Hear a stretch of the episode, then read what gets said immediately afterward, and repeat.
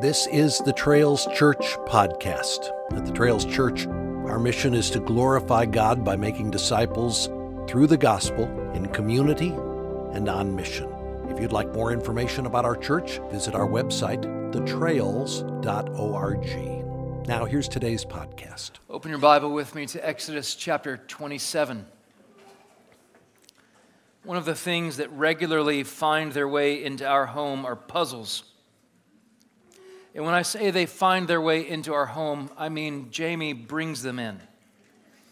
She loves a good puzzle.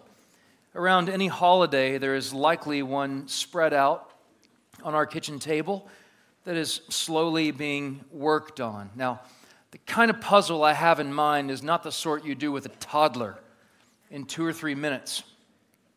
These have 500 or 1,000 or 500,000 pieces. They're all the same color. The shapes all look identical. It'll drive you mad trying to make out sense of what goes where. However, there's this one magical moment in the building process where the pieces of the puzzle begin to fit together so that you're able to make out the big picture. And then things get very exciting. The energy rises, the pace quickens. All of a sudden, people who, who have had nothing to do with the puzzle making process end up around the table, just offering to put one piece where it goes so that they can say that they contributed. That's me. Puzzles require every piece in order to create the image. And once the piece is done, you step back and admire the beauty. Our journey through the tabernacle has been a bit like putting together a puzzle. Yet instead of finding the border pictures and fitting them together first, we began with the most important object in the tabernacle, one of the things at the very center the golden ark of the covenant, where God's presence would in fact dwell among his people. The next piece was the table of bread of presence with its brown loaves uh, sitting on top of that table. And then we worked our way on the, to the blazing fire of the golden lampstand, which announced to Israel, God is home. From there, we put together the tabernacle itself with its two divisions. There was the holy place where the priests would come in and minister to the Lord, and then the most holy place where the high priest went in one day a year to make atonement for the sins of the people. Slowly and surely, chapter by chapter, we began to see the big picture. Today, we put the final pieces together as we look at the tabernacle. The energy is rising, the pace will quicken, and we'll finally be able to see how all these pieces create this central place within the spiritual life of Israel and how they ultimately point to our Savior.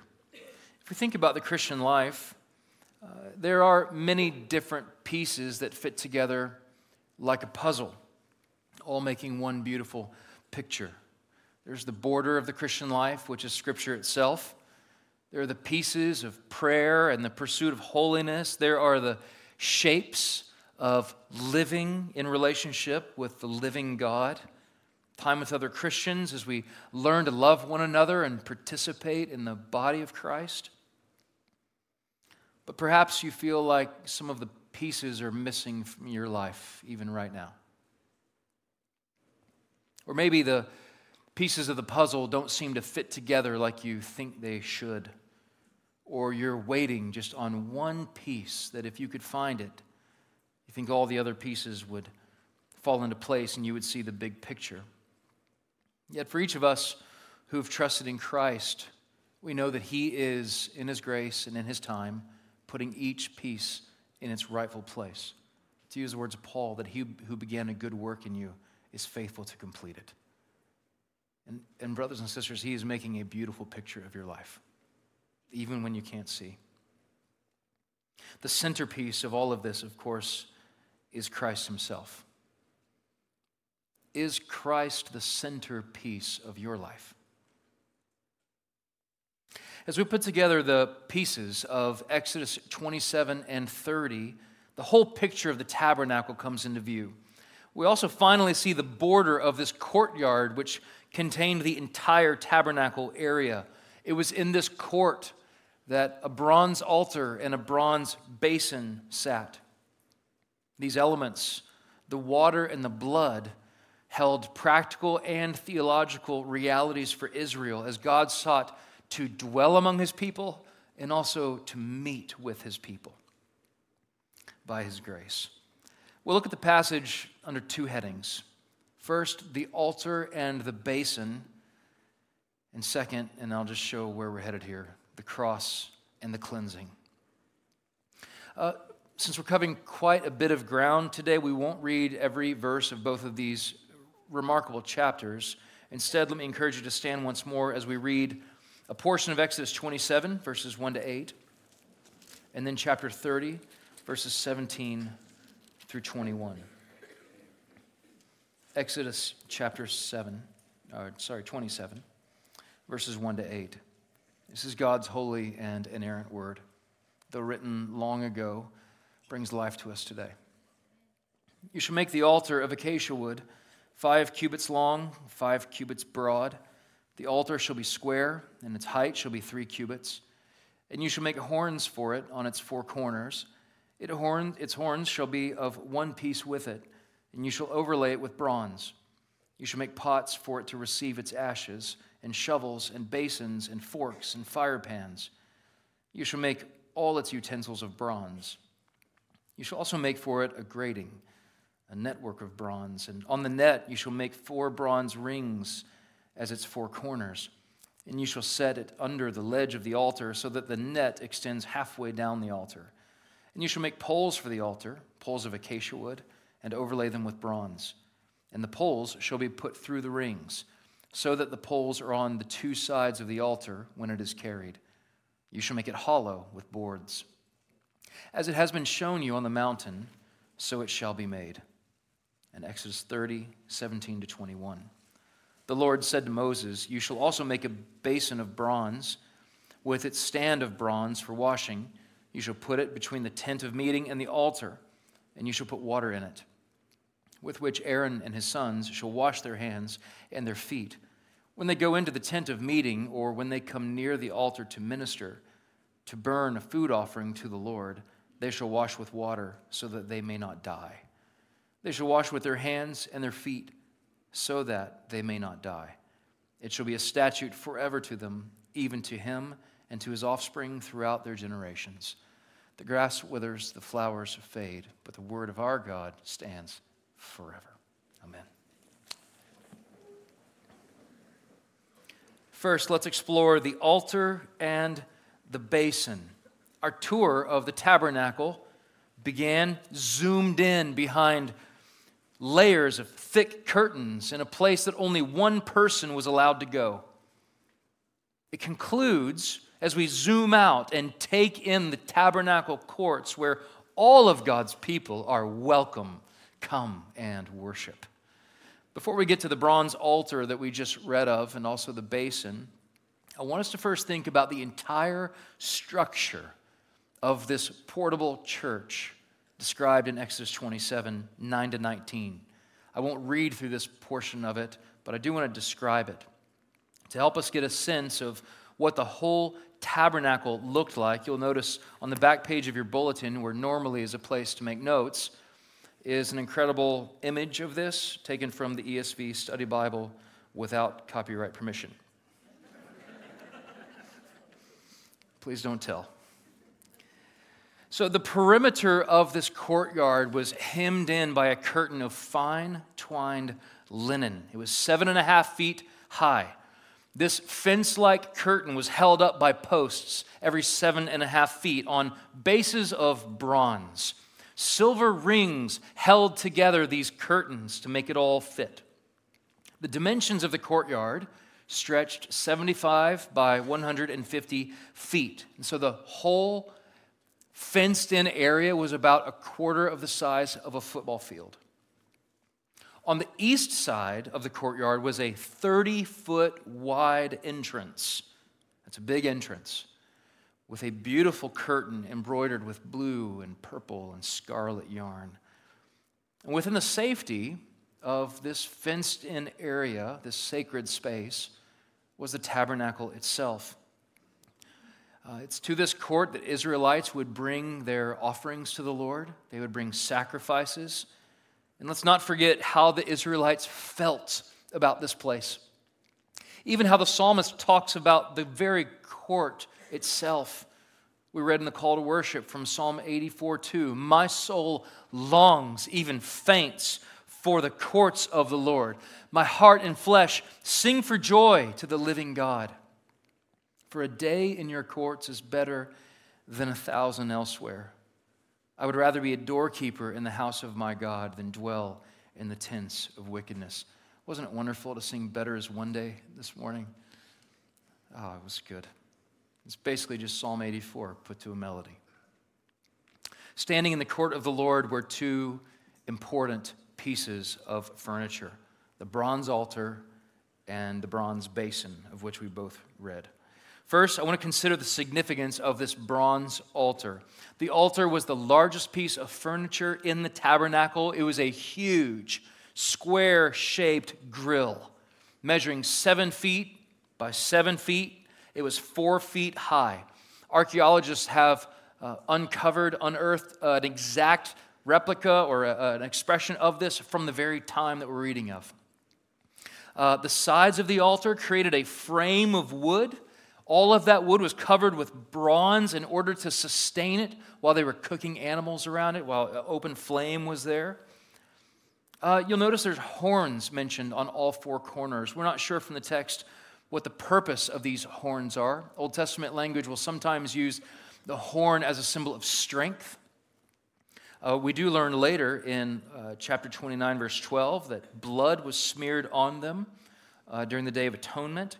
There's a story in 1 Kings 1 where an accused criminal is entitled to lay hold of the horn and claim asylum uh, from being judged. There are also five different utensils listed.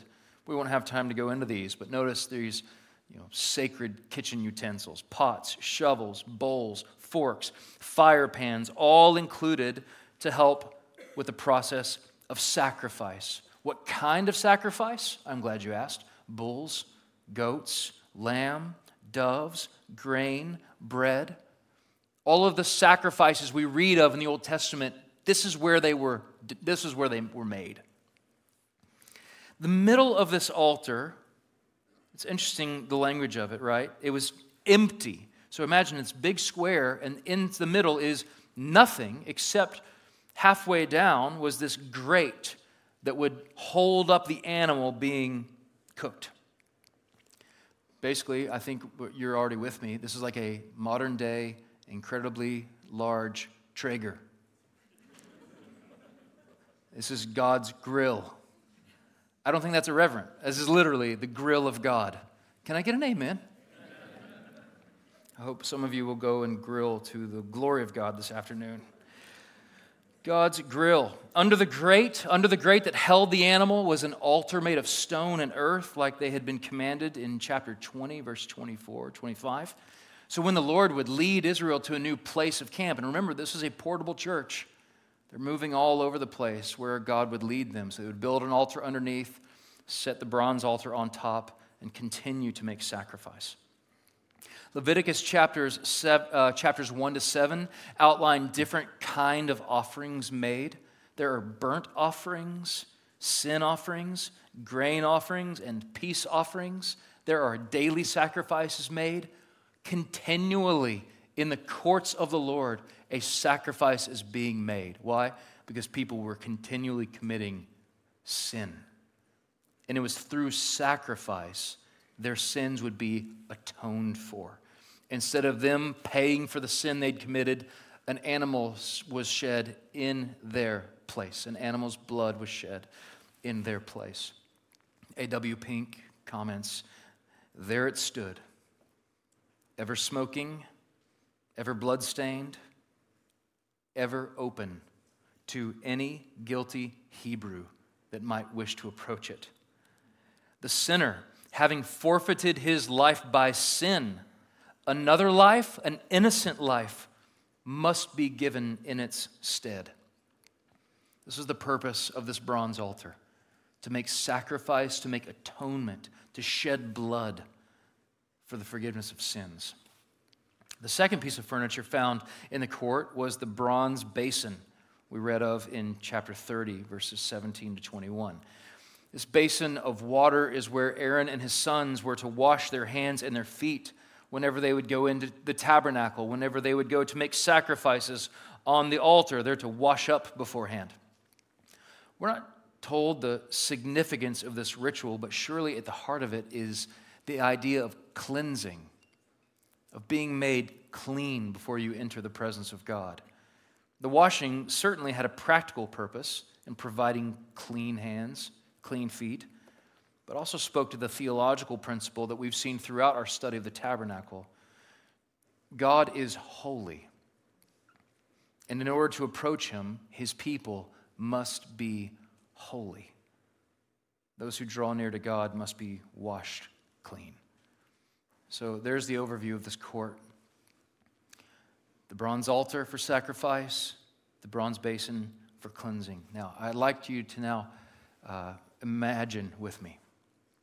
Imagine with me you're living in the time of the tabernacle. We've described it about a quarter of a size of a football field, one way in, one way out through the east gate. And the moment you would walk into the east gate, it wasn't just you and Jesus. It was the people of God busy at work making sacrifice for their sins. Think about what you would see, what you would smell, what you would experience. People there because they had sinned and they've come to make burnt offerings to ask God to forgive them for their sins. People there offering peace offerings because they want to show God out of gratitude for all that He's done with for them, an offering of thanksgiving and gratitude. All that's happening the smell of cooked meat in the air, the sight of blood that was shed, the people all around, all coming with the same need for the presence of God. And then if you lifted your gaze beyond all the people and all the activity happening, you would behold the tabernacle, radiant in splendor, gold, silver a beautiful tapestry announcing God is here. But between you and the presence of God, two objects.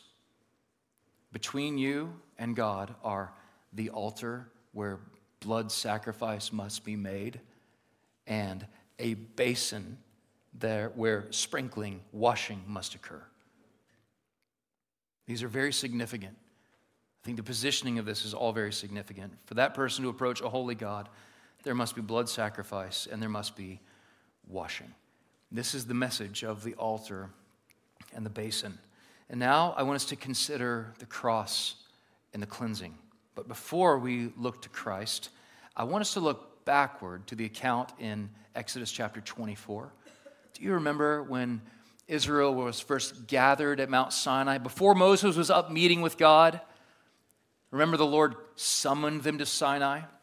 He was going to make with them an everlasting covenant. And the people are told, don't come too close. Just wait at the foot of the mountain. Don't start the summit. Don't even let an animal start climbing this mountain, or your animal will be put to death. So all of Israel is gathered at the foot. And then halfway up, the elders of Israel are gathered. They're closer, but not too close.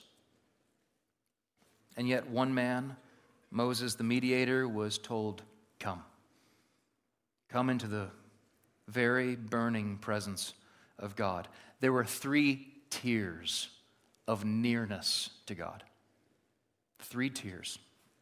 Well, as we then think about the tabernacle, remember we talked about this being a mobile miniature Mount Sinai everywhere they go. Meeting with the pre- in the presence of God. And here we find those same three tiers. The people are now allowed to come into the walls of the court to to bring sacrifices and offerings. They can come closer, but not too close. And then we have the holy place where the priests were admitted to come. And here they would minister to the Lord by changing out the oil on the lambs and swapping the bread each Sabbath, where Aaron would change out fragrant incense that would burn as worship unto God. And then one man, the high priest, was told one day a year to humbly and bravely walk into the burning presence of God and make atonement for the sins of all the people. And for a thousand years, from the tabernacle through the time of the temple, this is how God met with his people. This is how his presence dwelt among his people. That is, until the fullness of time, when out of great love, God sent his one and only Son to tabernacle among us. Hebrews chapter 10, verse 4 tells us the reason for this. Scripture says, It is impossible for the blood of bulls and goats to take away sins. You see, you and I would need the blood of the spotless Lamb, the blood of the Lamb of God, to be shed once and for all, so that you and I might have access into the burning presence of God once and for all. One of the things we've practiced each week in our study of Exodus is how to read the Old Testament in light of the New Testament. And as we imagined just a moment ago, standing there in the courts of the Lord, I'm sure many of you, your thoughts already just rushed ahead to how these two things point to the completed work of Christ. But just in case you didn't, I want to be sure and spell it out and lift high the work of Jesus and how these things point to him. Just like there was one way into the courts of the Lord. There is one way into the presence of God. Jesus says in the Gospel of John, chapter 14, verse 6, I am the way, the truth, and the life. No one comes to the Father except through me. The New Testament also shows how each man and woman and child is a sinner in need of a Savior. In chapter 30, there's the content of the census tax that's there. Every man and woman must pay the same amount to come in uh, to the tabernacle and to pay for the workings of the tabernacle. There's no discrimination because every person is a sinner in need of atonement for sins. The New Testament says the same thing. Romans chapter 3, verse 23 says, All have sinned and fallen short of the glory of God. So, standing between us and a holy God is our sin that separates us from His holiness. We're separated from Him because of sin. And so, God, out of great love, made a way for sinful people to enter His presence. Jesus Christ, the Lamb of God came not only to tabernacle among us, but was then sacrificed once and for all for the sins of his people. 2 Corinthians chapter 5, 21 explains, For our sake, for the sake of sinful people, God made Christ, he made him, to be sin, who knew no sin, so that in him we might become the righteousness of God, the righteousness that was uh, seen in the sprinkling of the water, the washing. This is a totally different kind of righteousness that comes um, not by works, but through the righteousness of what Christ himself has done. And so he takes our filthy rags and then wraps us in a righteousness not our own, so that we stand before a holy God clean. That is remarkable. Clean, us people whose hands are stained with sin, whose feet have fast run towards sin, now completely accepted because of all what Jesus has done. The great Puritan John Owen summarizes this idea when he wrote The altar which we now have is Christ alone and his sacrifice. For he was both priest, altar, and sacrifice, all in himself. We've been looking at um, ancient sanctuary furniture for a number of weeks now.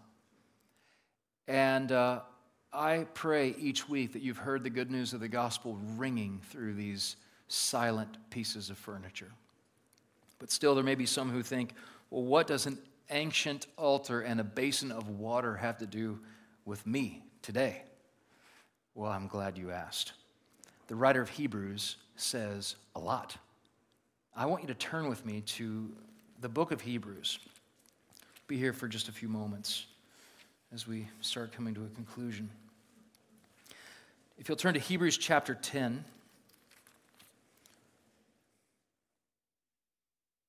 verses 19 to 25. It's on page 1974. That's a joke. Yeah. yeah. Hmm. Listen to how the writer of Hebrews connects this to the Christian life, beginning in verse 19. Therefore, brothers, since we have confidence to enter the holy places by the blood of Jesus, by the new and living way that he opened for us through the curtain, that is, through his flesh, and since we have a great priest over the house of God, let us draw near with a true heart in full assurance of faith, with our hearts sprinkled clean from an evil conscience, and our bodies washed with pure water. If you're in Jesus, those things have happened to you. Let us hold fast the confession of our hope without wavering. For he who promises faithful. And let us consider how to stir up one another to love and good works, not neglecting to meet together, as is the habit of some, but encouraging one another, and all the more as you see the day drawing near. That's what the writer of Hebrews says is what's so significant from the tabernacle in our life as Christians today. I'd like to just scan that passage again and pull out three responses to this thought, three uses to this thought, three applications.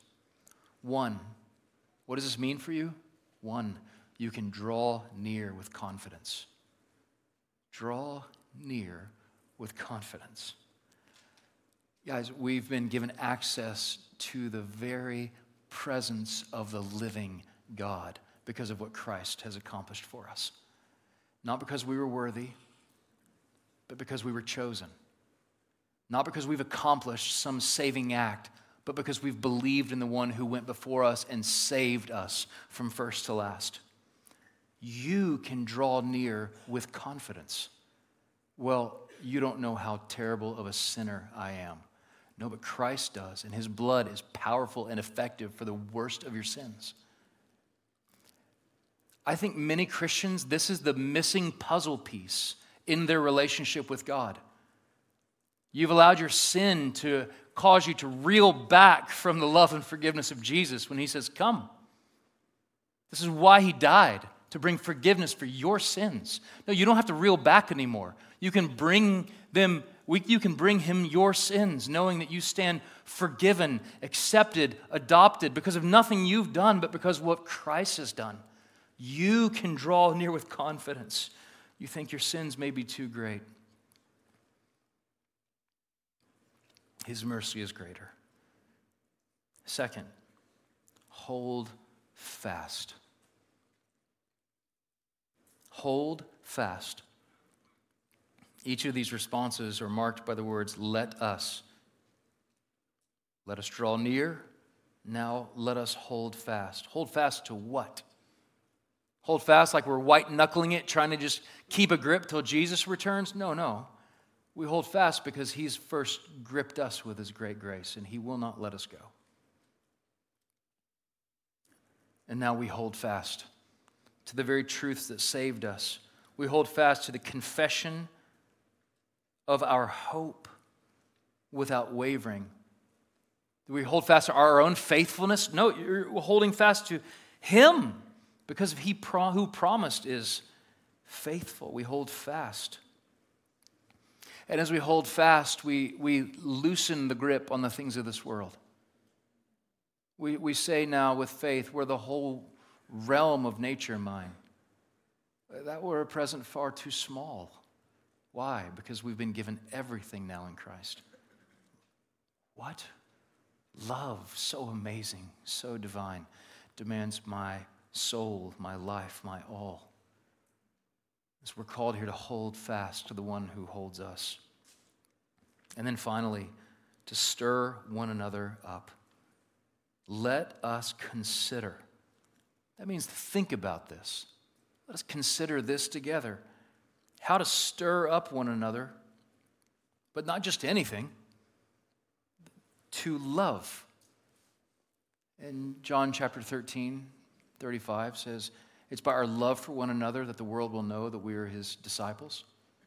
If we love one another, but it's a love with an ambition, it's a love with an aim that we would work and walk in good works. Ephesians 2:10 says what kind of works these are. These are the good works that were predestined for us to walk in even before the foundations of the earth were laid. And now we're just called to live these good works out that God's already prepared them for us, but us to encourage one another, stir one another up and on to these good works. Not being passive, not looking backward, but to press on, following Him who called us, and not neglecting to meet together, as is the habit of some but encouraging one another. And this is why we're here. Just look around this room real quick. Simple exercise. A room full of sinners, but who have known the glorious forgiveness of a Savior. And now, together, following Christ. We're not in this alone. We have one another. We have the body of Christ equipped. And when you use your gifts, when you stop thinking about coming to church for what you can get, and you start thinking about coming to church for what you can give, when you show up 10 minutes early so you might have a meaningful spiritual conversation with someone to help build them up in the faith. And before you leave, as people are trying to swipe the chair under you and put them in this closet, which we thank you for that, but just saying, before I leave, I'm going to have a meaningful spiritual conversation to say, who can I encourage? This room is full of people who need encouragement even in this moment. Stir one another up. This is how we grow as disciples, particularly if you're a member here. That's for you. This is a way of being, a way of living as the people of God, where we're not the center of this, Jesus is. And together we are seeking to draw near to Him, to hold fast to Him, realizing that the Christian life is just not about you know, us four no more till glory by and by. But know about building up the saints, advancing the kingdom.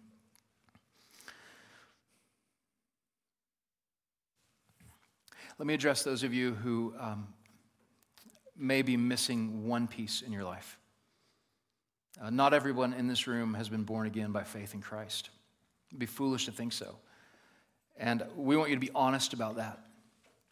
Not embarrassed, but just honest and allow the light of Scripture to shine in the darkness. Maybe there's a missing piece of your life and you know it's Christ. You've searched for this missing piece and you've tried other things to make it fit, and nothing seems to fit. This is the way we're designed. And there is one piece, it is Christ Himself that is the piece that connects all the pieces. And when He is in the center of your life, everything falls into shape, including how you approach God. And so from the invitation of Scripture, let me just say if you've never trusted in Jesus, if you know that that piece of relationship with God is missing from your life, it doesn't matter who you are or what you've done. The grace and mercy of Jesus are plenty. Today, would you lay hold of Christ by faith? Turn from your sin, turn to the arms of a wide open Savior who will receive you and forgive you and bring you into the warmth of God's presence once and for all. The water and the blood held theological realities for Israel. As God sought not only to dwell among his people, but also to meet with them by his grace. But yet, as we look to Jesus, we see that the altar and the basin ultimately point to the cross and the cleansing, the cleansing flow that is now yours and mine because of what Jesus has done and is readily available to all who come by faith alone through grace alone, in Christ alone. Let's give thanks to the Lord. God, thank you for your word. Thank you for how these ancient objects point us to the glories of our Savior. I pray that your word would do its work in us, building us up in the faith, that we would draw near to you with full assurance, that we would stand firm and encourage one another as the day surely draws near. I ask all of this in Christ's name. Thanks for listening to this podcast from the Trails Church. We hope you have been encouraged, equipped, and edified by time spent together in God's Word. And again, if you'd like to find out more about the Trails Church, visit our website, thetrails.org.